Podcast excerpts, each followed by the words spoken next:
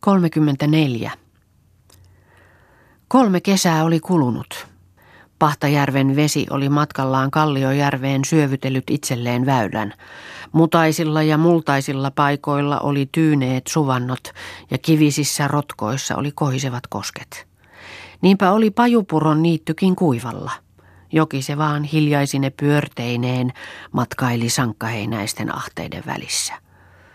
Nyt kasvoi se entistä enemmän – Olipa Pahtajärven tulva tuonut savilietteen heinän juureen ja siten lannoitti niityn. Heiniä kasvoivat myös kaikki ne suot, joihin tulva oli lietteen levittänyt. Ja Pahtajärven pohja kokonaan kasvoi uhkeaan heinikön. Niistä muutaman työmiehen avulla Saara sai korjatuksi talven konnun karjalleen, ja usein Reetakin kävi auttamassa Saaraa niitty- ja peltotöissä – mutta vaivaisesti ne työt edistyivät ja tahkoa vetivät kaikki asiat. Kesä oli mennyt, oli marraskuun sunnuntailta. Huoneen väki jo nukkui. Saara se istui periakkunan poskessa kaksivuotinen lapsi sylissään. Kaikki oli hiljaista ja ikävän totista ulkona ja sisässä. Ikkunatkin seinissä umpimielisen ja ikävän näköisinä haamuina seisoivat. Mutta ulkoa kuului askelia. Ujosti astui vieras sisään Pirtin narahtavasta ovesta ja hiipi oven suuhun penkille istumaan. Saara katsoi tuiheasti sinne loukkoon yli pimeän Pirtin. Ei vieras hiiskahtanut sanaakaan puheen aluksi. Saaran kasvot hieman värähtelivät, kysyi, mitä kuuluu vieraalle. Vieras, eipä liikoja rauha vaan. Tuo ilma on nyt leuto ja vakava. Saara. On tällä kerralla, mutta lieneekö häntä kauaksi? Sijat vetivät äsken rehuja ja harakka tukki seiniä. Kyllä se on ennen ollut tuiskuiksi. Vieras. Onhan se vanha sanalasku, että syksyinen hyvä ilma pahaa ajattelee. Eihän sitä yhtä ilmaa iäksi. Saara ei jatkanut puhetta. Heitti helmastaan kehtoon uneksivan lapsen, viritti tulen päreesen ja meni katsomaan vierasta mutta sitä kummallisemmaksi kävivät Saaran kasvot, mitä lähemmäksi tuli vierasta. Saara ojenti tulta aivan likelle vierasta ja totisena katsoi hyvin sipeästi. No mikä kumma? Aunoko vai? Olethan Auno, Herra Jumala. Vieraan suu vetäysi hymyyn, sanoi, olen, Auno olen. Saara ei virkannut mitään. Pisti pankolle tulipäreensä. Mielenliikutus näkyi kasvoissa ja äänetönnä juoksi Aunon kaulaan. Pitkän hetken olivat sylitysten. Mutta viimein istuivat kätkyen luo peripenkille, pyyhkivät silmiään ja silmäilivät toisiaan, mutta eivät näkyneet tietävän, mitä ensiksi sanoisi. Saarasen jalallaan heilutteli kätkyttä, jossa nukkuva pienokainen hermotonna hetkahteli puoleen ja toiseen. Saadakseen puhetta alkuun virkkoi naurahtaen. Soma kun en yrittänyt tuntea, en kuolemakseni. Olet niin muuttunut. Ja kun ei tiedä aavistakkaan, tulee ihan kuin tuonelasta. Auno laski kyynäspäänsä pöytään ja kasvonsa varasi kämmeneen. Ei minua ole täällä tullessanikaan tuntenut kukaan, ei edes tuo Rantola Vaarikaan, joka aina ennen niin toimessaan meidän kanssa puhua porpatteli, missä vaan tapasi. Enkä minäkään ole kenellekään itseäni ilmoittanut. Tuntui niin lystiltä kulkea tuntemattomana entisillä kasvintienoilla. Mutta tuo petäjä tuossa rannalla, se minua enin lämmitti. Se kun tutulla äänellään tuhaili yön tuulessa, Tuhaili aivan samoin kuin aina ennen meidän uimasta kohottua sen juureen kuivailemaan itseämme. Pitkän hetken siinä seisoin ja muistelin menneitä päiviä ja lämpimästi sykki rintani näitä kaikkia nähdessä ja muistellessa. Mutta lähetessäni tätä tuttua asuntoa muistin vanhan sanalaskun, että takaisin tullessa on kynnys hirttä korkeampi, kamoa kahta alempi, ukset uhkan ulvaisevat, saranat vasten sanovat. Saara. Vai ei tuntenut kukaan? Eipä kumma, jos minä en tuntenutkaan tuossa pärevalkean valossa. Ja kun puheesi on muuttunut niin paljon ja muutenkin olet niin aijastunut. Auno. Ainahan se aika muuttaa, mutta puheeni on sen tähden muuttunut, kun on pari hammasta tuosta edestä lähtenyt, ja olenhan minä rapistunut muutenkin. Saara katkasi Aunon puheen. No etkö sinä tiedä toisia siskoja? Missä ovat Katri, Riikka, Vappu ja Sanna? Vieläkö ne ovat eleillä? Auno. Siellä he ovat ympäri ihalan ilman kuin vaivaisen lampaat. Katrilla on mies, kolme lasta ja sievä talo ruunun metsässä. Se elää kuin herran kukkarossa siellä kalavesien ja lintumetsien keskellä. Riikka on miniänä eräässä unilukkarin talossa, mutta hänen elämänsä on kuin koiralla kaivossa, jossa on kansi päällä. Vapulla on myös lapsi, sen kanssa se vierä kehtää paikasta toiseen. Hän on aivan liikeliepeillä ja elää aivan kädestä suuhun.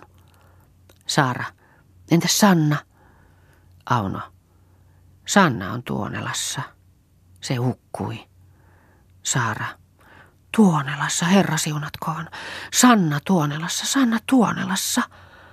Kuumat veret läikkyivät Saaran kasvoissa ja silmät harreilivat. Hetken perästä alkoi.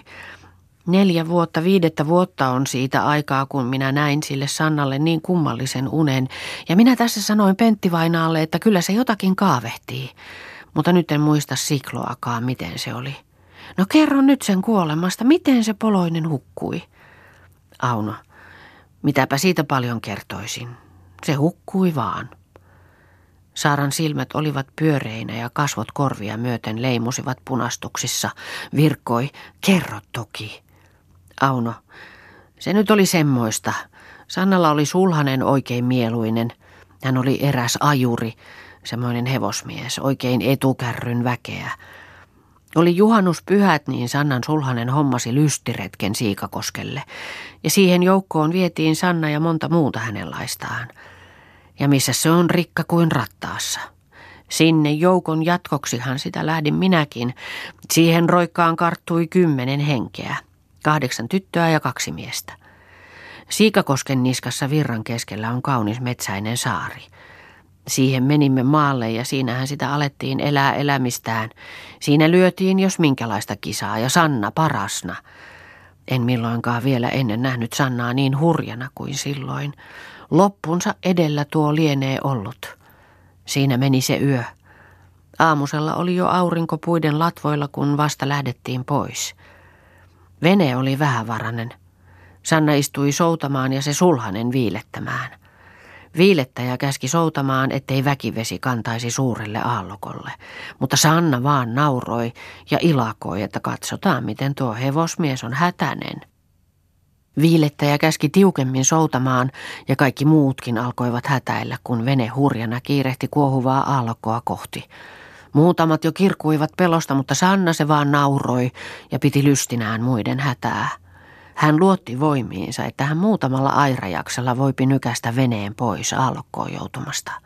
Ja niinpä viimein, kun näki, että on vaara likellä, rupesi nykäsemään voimiensa takaa. Mutta silloin katkesi airo. Ja silmän räpäyksessä nieli virta veneen kuohujen sisään, ja me olimme kuin rikat aaltojen vallassa. Ei muuta kuin sormet soutimina mennä huppuroitiin hyökyjen mukana, kunnes ne hurjat hyökyaallot murtuivat suvannon tyyneen pintaan. Mutta siinä tyyneen jamassa syntyivät armottomat pyörteet. Silloin sana takertui Aunulle kurkkuun, nielasi kuivan nielauksen ja jatkoi vielä. Ne nielasivat syvyyteen. Saara, no entäs sitten? Auno sanoi hiljaa. Sitten vasta kerron. Sen sanottuaan painoi päänsä pöytään käsiensä varaan. Saara nousi kävelemään lattialle. Tuokion päästä virkkoi. Voi voi sentään, kyllä on tosi vanha sananlasku, että nauru suuhun hullu kuolee, minkä se sanna. Se oli ennenkin jo sellainen kiusantekijä ja nauraja. Sehän aina ennenkin, kun rietausi pelihtemään, niin eihän siitä tahtonut tulla toista päätä. Aunon kasvot virkistyivät, alkoi jalallaan heiluttaa kätkyttä. Onpa siinä aika pullukkaposkinen, tyttökö poika lienee. On niin punaverissään, että kohta tippuvat verikarpalot. Onko sinulla näitä monta? Saara. Onhan näitä kolmella pohjalla. On niitä siinäkin äitin kaulaan. Auno. Äitin kaulaanko? Mitäs isän kaulaan? Saara huokasi syvään. Etkö sinä tiedä, kohta puoli kolmatta vuotta on isä jo haudassa maannut. Aunon silmät leimahtivat. Penttikö haudassa? Minä en äsken sitä tajunnut, että mitä se oli, kun sinä mainitsit Pentti Vainaata. Vai haudassa? Entäs muori? Saara. Siellä on sekin. Ei se ole täälläkään tuoni jouten ollut. Auno poistui. Meni rannalle sen ison petäjän juureen. Lankesi kasvoilleen maahan, liitti sormensa ristiin ja huulet liikkuivat. Pitkän hetken perästä tuli Auno pirttiin. Istahti Saaran laittaman pystyvalkean lähelle. Katseli ympäri pirttiä, katsahteli sivulattialla olevalle vuoteelle, jossa talon palkolliset pari mustalaispojan kokoista poikaa makasi. Kysyi viimein, mutta missä Kerttu ja Reeta ja Martta? Saara myhähti puoli naurua. Sinä olet pudonnut kuin pilvistä, et tiedä meidän eloksesta et mitään. Kerttu ja Reeta ovat Pahtajärvellä omituisessa talossaan, ja Martta on kamarissa nukkumassa lasten kanssa. Auno ällistyen. Pahtajärvellä Kerttu ja Reeta. Mikä ilmassa lentää? Pahtajärvellä Kerttu ja Reeta. Mikä kumma? Vai omassa talossaan?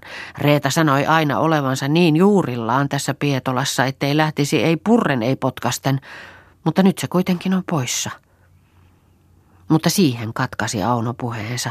Ei näkynyt tahtovan puhua enää mitään.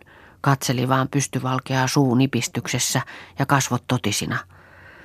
Mutta otsaan vetäysi aina toisakseen kolme vahvaa poimua.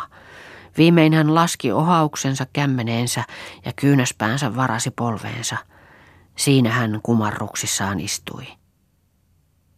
Saara sai talkkunan valmiiksi ja pani sen entiseen Aunon ja Kertun yhteiseen kuppiin.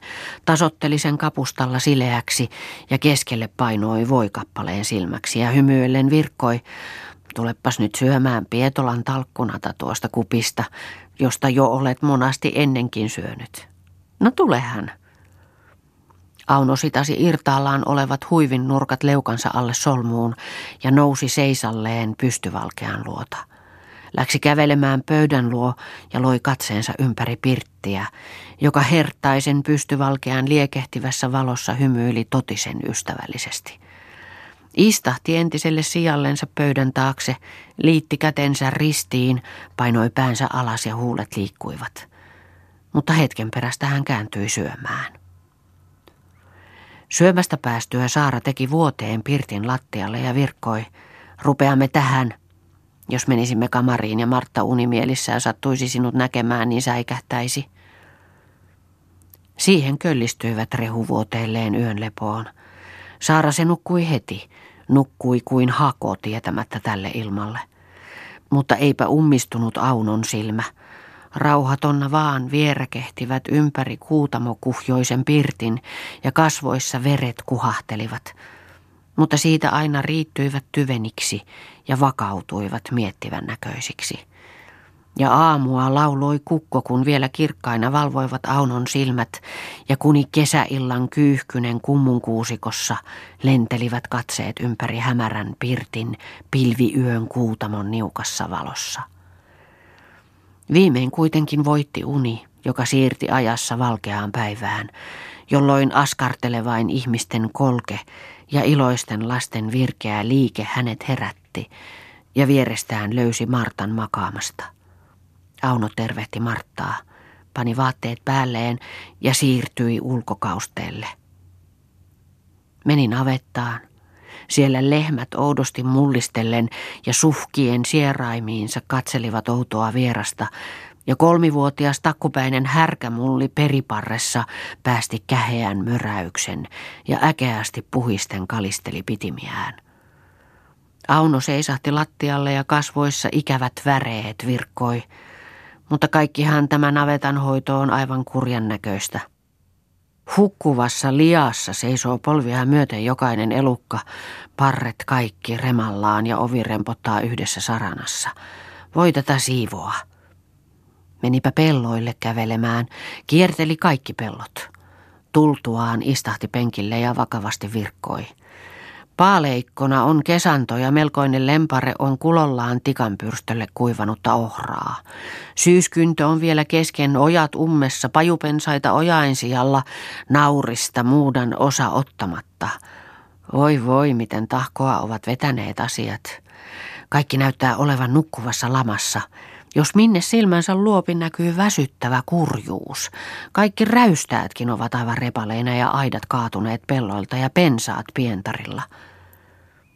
Saara laittoi murkinaa perheelleen ja virkkoi, niinhän se on, kun on yhdestä aisasta reki perässä. Mutta nythän sinä ruvennet meille avuksi. Jäänethän sinä toki kotiin. Auno, tässäpähän nähdään, kyllä kai tämä ei näy paljoa miellyttävän. Näkyy olevan koko Pietola ihan perälleen painumassa. Saara ei virkannut mitään, osoitti Aunolle kämmenpäänsä, johon oli luudan varresta sälö pistänyt. Kun Auno puukon kärjellä kaivoi puikon pois, tunnusteli Saara kämmenpäätä tuntuuko vielä pistäväksi ja virkkoi. Eiväthän ne ole yhden jäljet niin kuin yhdeksän. Tuommoisten väkipuoleisten kanssa olen tässä riepannut. Pentti kitui kolme vuotta – puolet aikoja melkein selkänsä tiessä ja välistä ihan käsin käänneltävänä ei ollut työlle eikä tielle. Vaivaisia ja vasoja, ruhoja ja rampoja on tässä vaan ollut, eikä yhtään täysin rahkeesta henkilöä, niin kyllä tässä on suoraan pidetty. Eipä kumma, jos joku kohta tahkoakin vetäisi. Mutta kyllä meillä sentään on talven varustetta vuotta välttää, kun muu paha muualta katsonee, ja siinähän on kylliksi – Huomisella päivällä on suru itsellään. Samassa ilmausi Saaran kasvoihin syvästi arka punastus ja siihen lopetti puheensa. Mutta pitkän hetken perästä virkkoi. Nythän minä alan toivoa, että vielä kerran tultaisiin koko joukko yhteen tässä Pietolassa. Mutta siinä sanat sulkeutuivat suuhun. Näytti olevan halua puhella, mutta ei sitä tullut. Auno. Kyllähän tästä vielä kalu tulisi, jos joukolla kokoutuisimme. Kyllä kai se kohta pesisi silmänsä tämä ontuva Pietola, mutta siinä on yksi asia. Enempi ei Auno tahtonut sanoa. Umpimielisenä vaan katsoi käteensä ja sujutteli sormiaan sinne tänne. Saara, kyllä minä ymmärrän mitä tarkoitat. Minä olen aivan viaton siihen asiaan. Minä tiedän, että jokainen sormi on yhtä kipeä. Ne, joita on moittiminen, ovat haudassa – ja annetaan niitten olla siellä. Mutta nyt mitä vaan on maata ja maanpäällistä, niin olkoot kaikki yhteiset, niin yhteiset, niin yhteiset, kun ollessamme alastomat kuin variksen pojat tuossa palaneella kentällä, jolloin söimme suolain kanssa paistenkalaa. Auno ei virkannut mitään, meni ulos. Käveli rannalle petäjän juureen, jonka tyvessä nokiset kaarnan silvat vielä muistuttivat sitä muinaista paloa. Siinä hän istui kuuraiselle kivelle, pisti kätensä nuttunsa poveen ja katse urkeni kauas. Kalliojärven laksossa lepäsi sumu, mutta hyllyäiskero kohotti tuttavan päänsä yli sumun ja hymyili kuin harmaapäinen vanhus, katsellessaan leikkiviä lastensa lapsia ja mieleensä johdattelee menneitä muistoja elämänsä päiviltä. Siinä istui Auno ja vakavin kasvoin silmäili ympärilleen kauas ja lähelle. Siihen tuli Saara tummunut karjaturkki päällään ja virkkoi. Sen petäjän juurelle olen monta kyyneltä kylvänyt ja monta huolta pois huokaissut. Auno, tämän männyn juuri on minulle rakkain paikka tässä Pietolassa. Rakkain paikka, sanon minä, tuo jäinen petäjän juuri. Kivinen tanner vaan. Jäinen ja kivinen tanner, mutta usein sen olen muistanut. Saara katseli ympärilleen, huulet mutuilivat, mutta viimein hän sanoi, Pentti se poltti ne välikirjat. Aunon silmät pyöristyivät, katsoi tuikeasti Saaraan ja virkkoi, poltti, en usko. Saara, usko jos tahdot, mutta paloivat ne. Äänettöminä he istuivat pitkän hetken. Siihen tuli Marttakin. Saara kysyi, Eikö se ole tosi, että Pentti poltti kuolemansa edellä ne välikirjat? Martta. Palaneet ne ovat. Ei niistä ole ristiä. Mutta voi voi, jos saataisiin vielä täällä olla joukollaan. En parempaa toivoisi en elämäni päivinä. Martta tarttui Aunon käteen ja jatkoi. Laita sinä Aunokulta niin, että tulevat vielä takaisin ne toiset siskot. Syödään syttä tai savea, eletään tai kuollaan joukossaan. Oi voi, hyvä Auno, laita sinä ne toiset siskot tänne. Ehkä Reeta ja Kerttukin tulevat. Auno loi lämpimän katseen Martan kalpeihin kasvoihin. Kyllä luulen, että tulevat. Minä lähden Reetan ja Kertun luo käymään. Saara, mutta se Sanna. Voi sentään, kun ei näe enää. Martta punastui. Mitä? Miksi ei näe enää? Sano nyt Saara, miksi ei näe enää? Auno. Ei se ollut mitään. Kyllä se tulee Sannakin. Martta kääntyi Aunoon. Minä näen sinun kasvoistasi, että siinä oli jotakin, jota et aio sanoa. Sano pois, minä en heitä ennen. Auno, Sanna on kuollut. Martta punastui kuin hiili ihan korvia myöten. Onko Sanna kuollut? Auno. Kuollut on Sanna. Ei tule enää. Martan kasvot mustuivat. Hän kirkasi oudosti ja kaatui pitkäkseen taidotonna. Silloin rupesi puistamaan se tauti ja puisti vielä kovemmin kuin koskaan ennen. Pitkän tuokion perästä, kun puistutukset taukosivat, kantoivat he Martan kamariin, jossa hän verta oksentain tointui hetkeksi, mutta sitten heikosti valittaen vaipui uneen. Auno virkkoi. Minä lähden nyt Reetan ja Kertun pakinaan. Saara ujostui, virkkoi. Kun menet Pahtajärvelle, se on vähän kipeä. Aunon kasvot sälähtivät. Silmät pyöristyivät ja katsoi tuikeasti Saaraan. Miten kipeä? Mikä sillä on? Saara. Se on vähän lyhytjärkinen. Auno ei enempi kuunnellut. Otti pikkuisen vaatemytyn käteensä ja lähti astumaan Pahtajärvelle. Saara juoksi jälkeen ja huuti. Ei sieltä, ei sieltä, siellä on joki. Mene tästä tuonne Pajulahden puolelle tuon sillan yli. Tuosta Lahden perästä tuon suuren kuusen luota lähtee pilkkatie. Se vetää Pahtajärvelle. Sinne lähti Auno kiirein askelin ja heti katosi Pajulahden pensaikkoon.